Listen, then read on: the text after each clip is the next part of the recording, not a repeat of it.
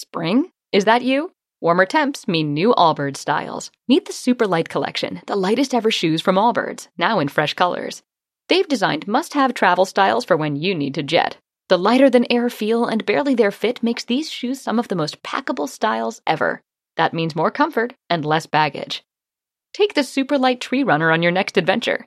Its cushy, lightweight foam midsole supports every step, and the extra outsole traction gives you the grip to just go for it. The eucalyptus fiber upper adds next level breathability to keep you going all day. Plus, the super light tree runner is comfortable and ready to go right out of the box. So, what can you do in a super light shoe? What can't you do is the better question. And because they're super packable, the real question is where are you taking them? Experience how Allbirds redefines comfort. Visit allbirds.com and use code SUPER24 for a free pair of socks with a purchase of $48 or more. That's A-L-L-B-I-R-D-S dot com, code SUPER24. BP added more than $70 billion to the U.S. economy in 2022. Investments like acquiring America's largest biogas producer, Archaea Energy, and starting up new infrastructure in the Gulf of Mexico. It's and, not or. See what doing both means for energy nationwide at bp.com slash investing in America. Ditch the clowns on the left and the jokers on the right. and join Michael Smerconish right here in the middle. This is the Smerconish Podcast for independent minds. Quite a split screen yesterday with the current and former presidents both being on the Mexico border, differing communities in Texas yesterday. I uh, want to learn more about this, and I wish to do so with Kyle Clark. He's an anchor reporter at Nine News. That's the NBC News affiliate in Denver. He hosts Next with Kyle Clark, 6 p.m. weeknights, and 9 News at 9 and 10 p.m. He also happens to be an FOD. That would be a friend of Dan. Is it the friendship with Dan that causes us to invite an anchor from Denver to talk about an issue on the Texas Mexico border. Why no? It is actually not. It is the fact that Denver becomes now a city that is the top destination per capita for newly arrived migrants crossing the U.S. southern border and traveling north in buses from Texas. This is Kyle Clark. Hey, Kyle, thank you so much for coming back to the program. Hope you're well. Good morning, Michael. It's a pleasure. So, proportionately, Denver has really been impacted by, I'll say, the quote unquote migration crisis. Absolutely. Uh, Denver has seen more migrants per capita than any other American city, with the exception of some smaller places that are right along the border. And the thought is that's for a couple of reasons. Denver's a welcoming city to people who have crossed the border. Denver's a very cheap bus fare from El Paso. And the governor of Texas has sent almost 16,000 migrants himself directly from Texas to Denver. Why? Why is he shipping them to Denver and not to Philadelphia? He wants to make a point that he views Denver as a sanctuary city, and it's pretty it. fair to describe Denver that way. Uh, and he he wants to make a point that the cities in inside the country should share the pain that Texas is feeling. So, what happens when they arrive in Denver? Who who greets them and where do they go? For a long time, the city has had a processing facility that has tried to deal with the newcomers because at one point, buses were just dropping people off all over town in the dead of night. Now there's a central processing facility, and the city's goal used to be to get them into city run or city supported shelters. Now the goal is to connect them with nonprofits and private organizations that are handling case management to help people find first food and housing and then ultimately a path to work permits and jobs. And Kyle, who's paying for all this? Denver taxpayers are paying for a significant amount of this, but there is also a very large privately funded effort. The city was facing up to a $180 million budget deficit this year just for the migrant services effort. Two days ago, the mayor came out and said, due to declining flows of people from the border and some changes in the services we're offering, we're going to cut that by a third and spend more, no more than $120 million this year. But it still means that Denver city departments are preparing for a 15% budget cut. Wow. Um, all told, and I, I hope I'm not catching you cold with this, but if, if, if I'm right that Denver has a population of somewhere in the range of 700,000, in the last year or so, how many migrants have come to Denver? roughly 40,000. And that's to and through Denver. And that's the really difficult thing to get a handle on, even the folks who are close to this and working on it, is how many folks have stayed. We know that a lot of folks have left. We also know that increasing numbers of people coming to Denver are choosing to just pass through. The city estimates, estimates that right now about 40 to 60 percent of newly arriving migrants are choosing to pass through. I would mention with the city's help, saying where do you want a bus ticket to? Because the city's being frank with people that resources are expended, that the private effort is at its at its breaking point, and that if folks are looking for a wide range of services, they're going to have to go somewhere else to find it. Okay, wait. You you anticipated my next question. Like literally, they'll say, "Here's a bus ticket." Yes, that and and that has taken a number of different forms. At one point, they were doing some organized busing to New York City and to Chicago, but the mayors of both of those cities got really angry with Denver about that organized effort. So now it's more informal, and I get the feeling, based on the folks that I've talked to, that it's a lot more family by family, which is simply if you stay in Denver, here's what you can expect to get. There's a time limited shelter stay, and only for folks who have an A number, meaning that they're known to uh, the U.S. government and they're in the asylum process. You have a limited shelter stay, limited by days, and then here's what we can help you with beyond that. Or we can help you with a bus ticket right now. Where would you like to go? And what type uh, tracking, if any? I mean, so okay, someone crosses the border. Greg Abbott ships them to Denver. Now Denver says, "Where do you want to go?" And they say Philadelphia. Am I, if I'm that person, if I'm that migrant, am I in the system? Am I expected to, to come back later? And where am I coming back later to? That is a fantastic question. So I, I referenced those A numbers. Those are alien numbers. Those are given to people who essentially self-report at the border to say, "Hi, I'm here. I'm interested in the asylum process." You know, they take your name and some information. They give you a court date that what now is five years out seven years out, oh and oh it's incumbent upon upon the newcomer to upon the migrant to report wherever they are. One of the challenges from the nonprofits that are working with folks here in Denver is to make sure that people know here's where you have to report. If you originally were going to report at a courthouse in Texas, you now need to get that changed to Denver. If you leave Denver, you need to report somewhere else because as soon as you become in violation of the system, your asylum claim is toast and and you set yourself up for deportation. Okay, I, I have a colonoscopy in three months. I, I can't even keep track of that. How is somebody going to keep track of where they need to be in five years? Well, I would say uh, your situation involves one location. Uh, theirs involves a couple of locations. But no, I mean, it's a maddening process, especially for folks who, who don't speak or read a lot of English. And yeah. that's what we're seeing in terms of the private effort, which is it's requiring a lot of very one to one case management. It's families adopting families in Denver. There are enormous efforts ongoing within neighborhood groups and civic groups to pair willing citizens up with migrant families to walk them through the process. And the first six months are the toughest because those are the months months in which people cannot work legally until they get their work permit. This is the Smerconish Podcast from SiriusXM. Spring, is that you? Warmer temps mean new Allbirds styles.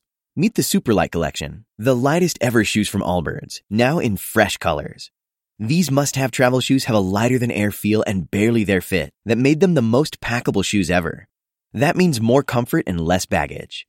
Try the Superlight Tree Runner with a cushy foam midsole and breathable eucalyptus fiber upper. Plus, they're comfy right out of the box. So, what can you do in a Superlight shoe? What can't you do is the better question.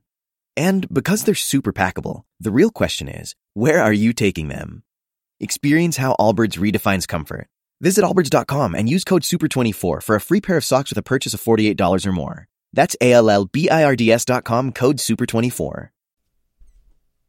Hey, the national sales event is on at your Toyota dealer, making now the perfect time to get a great deal on a dependable new SUV like an adventure ready RAV4.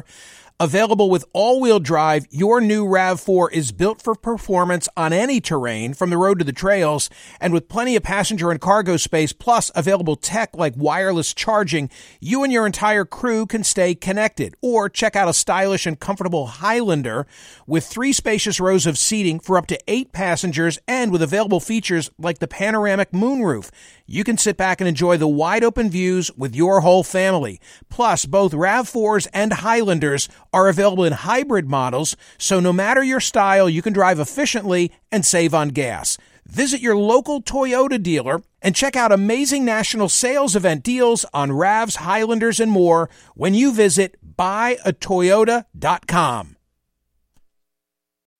As a professional welder, Shayna Ford uses Forge FX to practice over and over, which helps her improve her skills. The more muscle memory that you have, the smoother your weld is. Learn more at meta.com slash metaverse impact.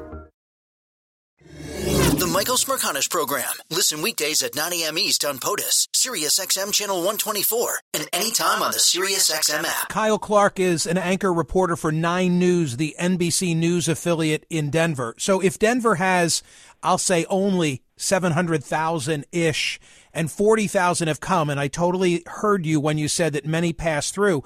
But if I were to come to Denver today and, and drive the streets of downtown Denver, am I seeing signs of this situation as you've described it? What you would see is folks on, on street corners offering to wash people's windows for a donation. Um, I, I, you don't see, at least I have not, and I live and work in the city. I have not seen what I've heard described out of the scenes in New York City back in the 80s where it was, you know, let me wash your windows or I'll snap off your windshields. No, it's people who are given peace signs and heart signs and waving to folks, seeing if they can make a few bucks on a street corner. And a lot of times, those are young, able bodied men who would like to be working somewhere else, but if they don't have a work permit, what employer is going to risk their business by hiring them? Um, there are some encampments around the city. Denver has broken up a few migrant encampments and gotten people directly into housing. But the other thing that I would just say is the other enormous story in Denver these days is we got a new mayor last year who came in with a pledge to become the first major city to end chronic homelessness, and they brought a thousand people off the streets last year. So if you've been in Denver within the last five years and you were to come downtown today, honestly, what you would most likely notice is far fewer people living on the streets than a year or two ago. Kyle, what's the political climate like? In other words, has there been blowback? I'm sure there's been some within Denver, politically speaking, or do the citizens largely stand with the the notion of being hospitable and welcoming and a sanctuary city? people are hospitable and welcoming, but the budget cuts haven't hit yet. At this point, there have been some reductions in uh, rec center hours. They're not going to plant as many flowers in the parks this summer, but they've done five million of the 120 million dollars in anticipated cuts. It'll be interesting to see how hospitable people are once the cuts hit. I will say I, I don't think this is unusual for an urban area, but most of the criticism of Denver and Colorado comes from people who don't live in the city. They live in the suburbs, they live in rural areas, they can't imagine this happening in their community, so they're very mad at Denver. Folks in Denver, for the most part, I see them working to solve this crisis. There are concerns about how the money's being spent and whether it's being spent in the best possible way. Then what you see, interestingly, at the state level from our Democratic Governor Jared Polis is a very hands-off and detached approach. In his State of the State address, in which he listed the litany of problems facing our state, he never so much as mentioned migrants. Hmm. Uh, the Laken Riley case is getting a lot of attention, and appropriately so. The the the tragic, uh, I guess I should say, murder uh, of the Georgia co-ed. Have there been any high-profile incidents of crime tied to this issue in Denver? Not that I know of. There mm-hmm. are certainly there are certainly cases every year that involve people who have been previously deported or people who do not have legal documentation to be here. There was a case here in Colorado a couple of months ago involving a drunk driver uh, who was here illegally, who killed a mother and a child. That person was not a, a new migrant based on our understanding of the situation. I'm sure at some point, just given the volume of folks here that there are going to be criminal incidents involving that population, uh, but it's not something that has become discernible in any way in the city. What am I not asking you that I should be asking you? I, just, I think the work permit thing is such a big deal because the mayor of Denver and others have gone to the Biden administration and pleaded with them to do whatever is within their unilateral power and has pleaded with Congress to work on this issue. Because you have the situation where where folks are coming in, right? And as so long as the the federal government does not have a functional border policy, and right, everybody agrees it's not functional, you then have you then have inland cities like Denver dealing with a situation where people are in the country, they're in the legal asylum process, whether people like how that works or not, and they just want to work. And the government says, well, wait six months and apply and what's going to happen in those six months, right? People are either going to turn to working without legal permission, or they're going to turn to charity provided by private citizens of the government, or they're going to turn to crime. Like, what other options do people have to feed themselves and their families? So, one thing that Denver has looked at, but then has backed way off on, is the idea of employing people through the city itself. That would certainly draw a legal challenge, and I don't think they're going to do it. Kyle, you, hey, Dan, he's really good. Yeah. Like he is Yeah. really like holy smokes. Yeah. Yeah. Huh? Yeah. Why? How we run in the same circles? I don't know. But yeah, we go way back to our college days together. Part of that Ithaca mob, right? Yeah. Yeah. Absolutely. Yeah. Mafia. Yes. Yes. The the 1505, as we affectionately call ourselves. Yeah. Kyle, can I say that was an excellent report? And I, the reason I'm so grateful to you for being here is that I think sometimes this becomes an issue only concentrated on the border in the eyes of many Americans. And, and of, you know, understandably, we see the footage from, from Eagle Pass and it's like all these folks who are, who are pouring in without thinking much about the impact. 700,000 people in Denver and 40,000 migrants have come there. Math was never my strong suit, but that's a hell of a lot proportionately. It is. You got to remember, though, this is a city that draped a two story banner off the front of City Hall years ago that said Denver hearts immigrants. And now we're finding out if people are willing to put their money where their mouth is. And I will say, to, to this point, people have been willing to do so, both privately in civic efforts and in taking some pain of cuts. But the budget cuts have just begun here. And let's let's talk again in, in, in six months or so when those budget cuts have set in and see how folks feel. That was an excellent report. I'm really grateful. Kyle Clark, thank you. Absolutely, my pleasure to be here. Kyle Clark is the anchor reporter for Nine News, the NBC News affiliate in Denver. He hosts Next with Kyle Clark, 6 p.m. weeknights, and Nine News at 9 and 10 p.m. weeknights. You folks in Denver are awfully lucky to have him. Call me on what we just heard. That was amazing. That was just a, a, really it distilled so much, at least for for me. Instead of you know Biden and Trump, and they're they're at the border, and they're each making their points. Like this is the reality of it. And by the way, my own view is that I'm I'm sure that those forty thousand who've come to Denver uh, are hardworking. They're earnest. You know, they, they want better things for their kids and their. I get all of that. I I don't think they're all like the individual who who seemingly murdered the co-ed. That's a part of this conversation. It has to be had, um, but it can't be. It's it's not sustainable. It's unsustainable. It's just unsustainable that so many individuals can be coming without an orderly process. This is the Smerconish Podcast from SiriusXM. Spring, is that you? Warmer temps mean new Allbirds styles. Meet the new Superlight collection, the lightest ever shoes from Allbirds, now in fresh colors. These must have travel shoes have a lighter than air feel and barely there fit that made them the most packable shoes ever. Plus, they're comfy right out of the box. That means more comfort and less baggage. Experience how Allbirds is redefining comfort. Visit allbirds.com and use code SUPER24 for a free pair of socks with a purchase of $48 or more. That's A-L-L-B-I-R-D-S.com, code SUPER24.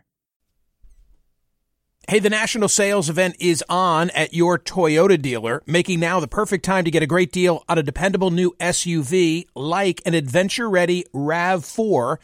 Available with all wheel drive, your new RAV4 is built for performance on any terrain from the road to the trails and with plenty of passenger and cargo space plus available tech like wireless charging, you and your entire crew can stay connected. Or check out a stylish and comfortable Highlander with three spacious rows of seating for up to eight passengers and with available features like the panoramic moonroof.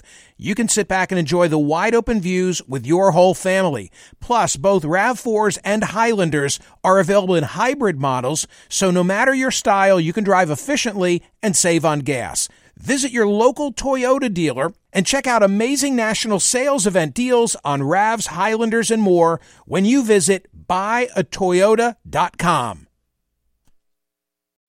As a professional welder, Shayna Ford uses Forge FX to practice over and over, which helps her improve her skills. The more muscle memory that you have, the smoother your weld is. Learn more at meta.com slash metaverse impact.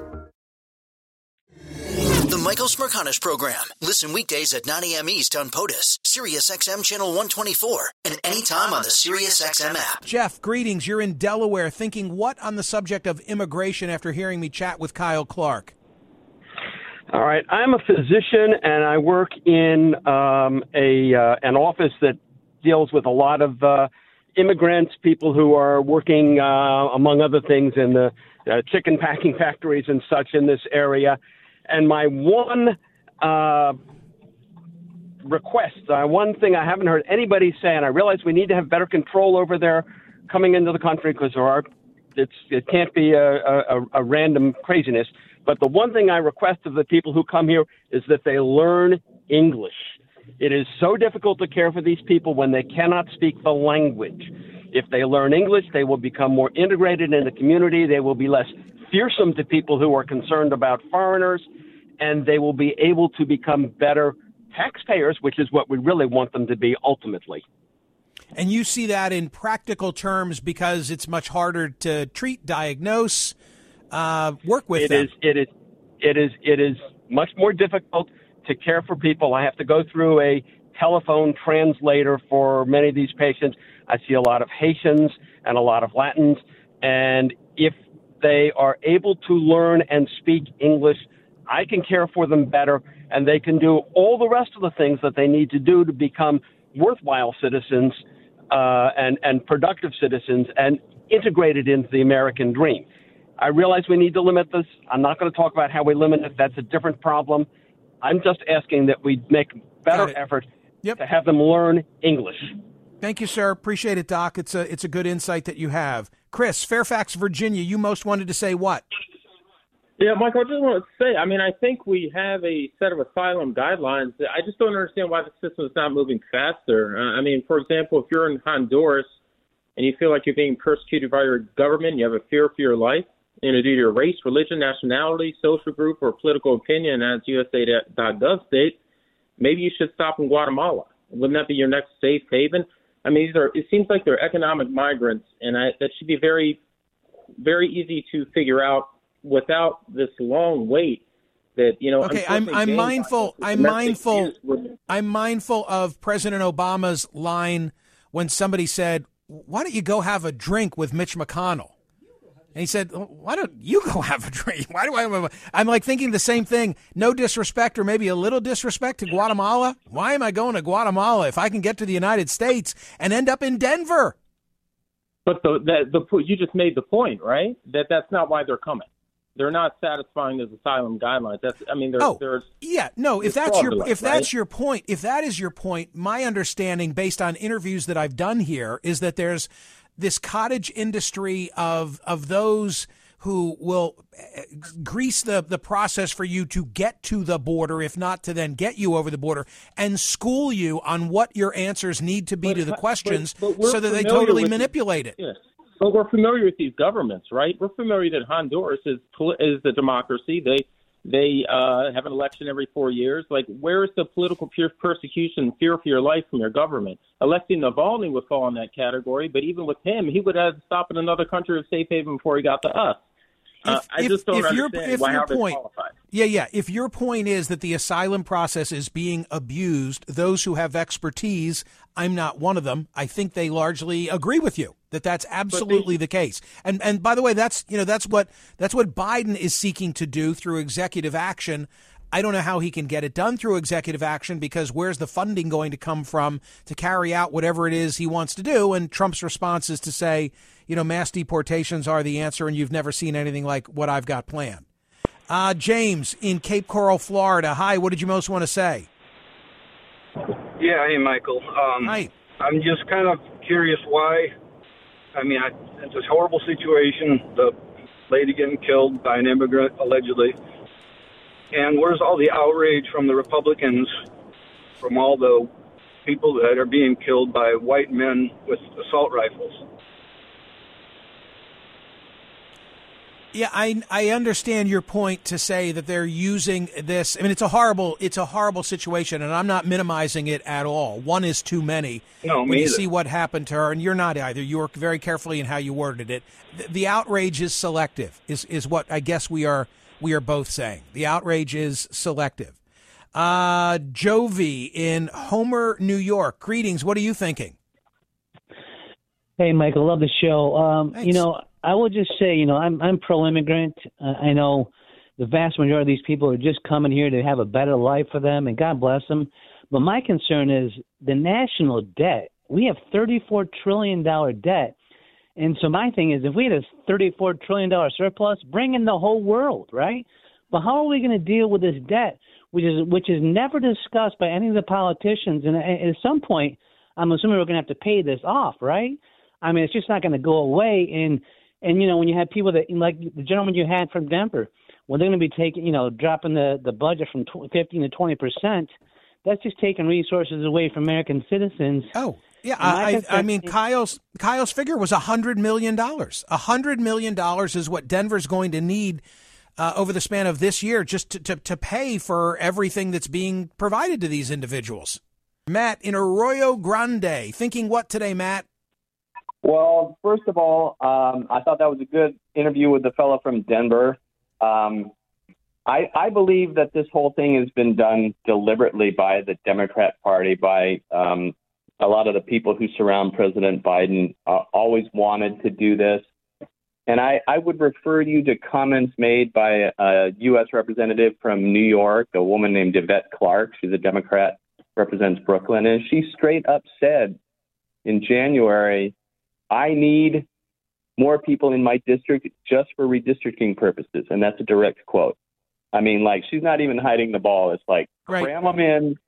Um, and, you know, we're just dealing with the first order effects right now. Um, the second and third order effects come 5, 10, 15 years down the road. You had the doctor who said, I wish they would learn English like, you know, all of my my parents and all my aunts and uncles. I'm only second generation American myself. Um, you know, at a certain point, my grandmother forbade the speaking of Polish in the house because she didn't want my mom and her siblings to grow up with accents. And she said, "We're Americans now. You guys learn American." Um, but you can't say that now. That you know, on, on the far left, that doctor who called you just a little while ago is is a vicious racist who's insensitive and has privilege. You know, everything has been so distorted. You mean the way he the, the, way he'd be characterized? he would be characterized by right. the people on the on the far left as as racist and insensitive and and privileged and you know well, well who are you to tell them um I'm I'm kind of distracted because when you reference what was going on in in your family history, I think of my mother and her siblings getting together with her mother. And they were all Montenegrin, but they would they would say Serbian because nobody knew what it meant to be Montenegrin. Now that's that's all changed. But when they would get together for family gatherings, and there were many of them, they would all immediately resort to communicating with one another like like in in some form of dialect that nobody else understood except them including all the brothers-in-law because there were eight sisters and the brothers-in-law would all be like right they had no idea what was being said about them. So but they all learned Yeah. english. But my point is my mother and of course all of her kids everybody made sure the kids learned english and they learned english. Right but you can't do that anymore or you can't you can't advocate for that anymore. And and I'll and I'll I know you have other people stacked up I, I really would ask you to take a look at what that representative said because she's not even she's not just saying the quiet part out loud no she's no i will singing the quiet part. I, I will I, t- I totally get it thank you matt i appreciate it thank you uh chris atlanta georgia what's that one thing you wanted to say Hey, one thing I'll say. First of all, the the, the problem with immigration uh, is not a liberal or conservative issue. It's an American issue. I'm here in Georgia.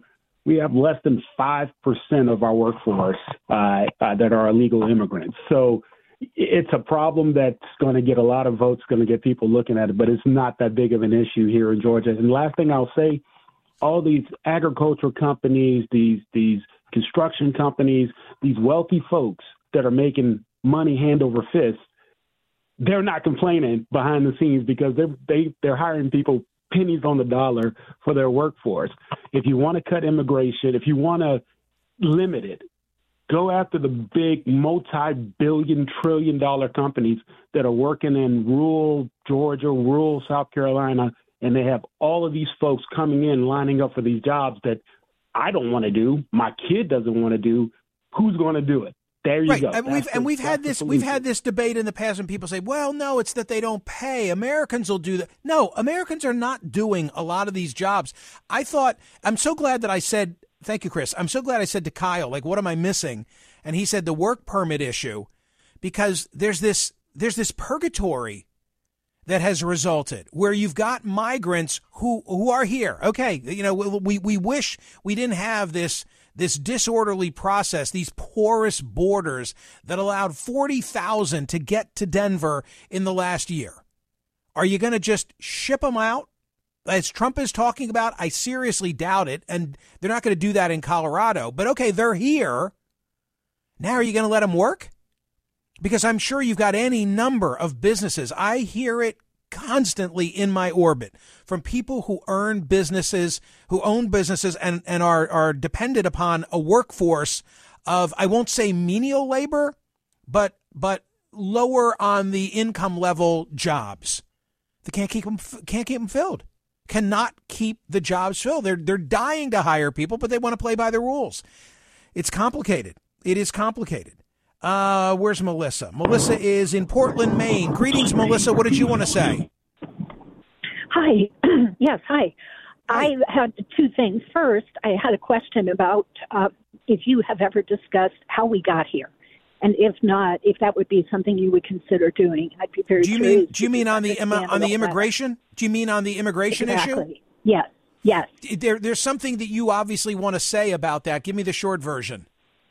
Oh no, that was just a question. My point is oh, that okay. here, here in Maine, um, and many other places, I'm sure, we very much need the workforce. Um, You're fading on me, but you're saying we need the workers in Maine. We need the workers in Pennsylvania. We need them in we need them in Colorado. and for people who have been in Maine for many generations. And when you set up that conflict within our communities, where by providing for the immigrants that are arriving in our communities, who we do need, but by providing for them, creating shelters, building shelters for them, etc., we are taking because there's only so much money, as the gentleman from Denver pointed out. Right. Something has to give, and so it creates this this Well, it creates that- it creates a hundred.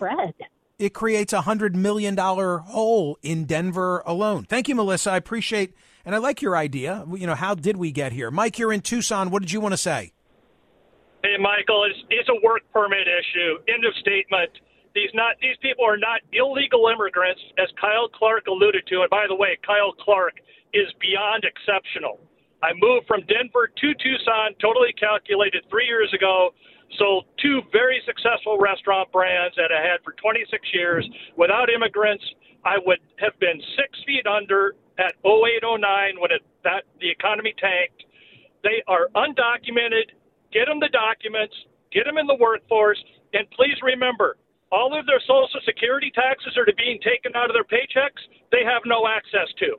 It goes into the Social Security fund that they cannot access because they have no Social Security number. Full stop. Work permits. Get a fair going on. Get people working, and get the employers there. It, it is. It, it's not that difficult, folks. Okay. Look at Just look at you bringing bringing a combination of facts and knowledge to this conversation. Appreciate that very much. This is Jim. He's in Louisville. Hi, Jim. Yeah, here's a strange situation. We got a Louisville UPS hub opening up, and in their big promo uh, news release, they're bragging about their AI and how automated it is. And then they say 80% of our new hires only speak Spanish. That, I mean, I can't put those two things together AI and only speak Spanish. What are the odds that some of those people are not completely documented? I don't understand the the point. I'm I'm sure it, it's just lost on me. But you're saying what if they're if they're sophisticated to be able to work in an AI field? Surely they're bilingual. No, they don't have to be bilingual in an AI environment because it's all automated. But the fact that 80% of them only speak Spanish, what are the oh. odds that all of their job applicants, there must be another reason like pay, benefits, union, what? I understand now. Thank you, sir. Appreciate it very much. Hear more of Michael Smerconish on SiriusXM's POTUS, Channel 124. Live weekdays from 9 a.m. to noon East or anytime on the SXM app. Connect with Michael on Facebook, Twitter, YouTube, and at Smerconish.com. Michael Smerconish for independent minds. Spring? Is that you? Warmer temps mean new Allbirds styles. Meet the Super Light Collection, the lightest ever shoes from Allbirds, now in fresh colors. They've designed must have travel styles for when you need to jet. The lighter than air feel and barely there fit makes these shoes some of the most packable styles ever. That means more comfort and less baggage. Take the super light tree runner on your next adventure. Its cushy, lightweight foam midsole supports every step, and the extra outsole traction gives you the grip to just go for it. The eucalyptus fiber upper adds next level breathability to keep you going all day. Plus, the super light tree runner is comfortable and ready to go right out of the box. So, what can you do in a super light shoe? What can't you do is the better question. And because they're super packable, the real question is where are you taking them? Experience how Allbirds redefines comfort. Visit allbirds.com and use code SUPER24 for a free pair of socks with a purchase of $48 or more. That's A L L B I R D S dot com, code SUPER24.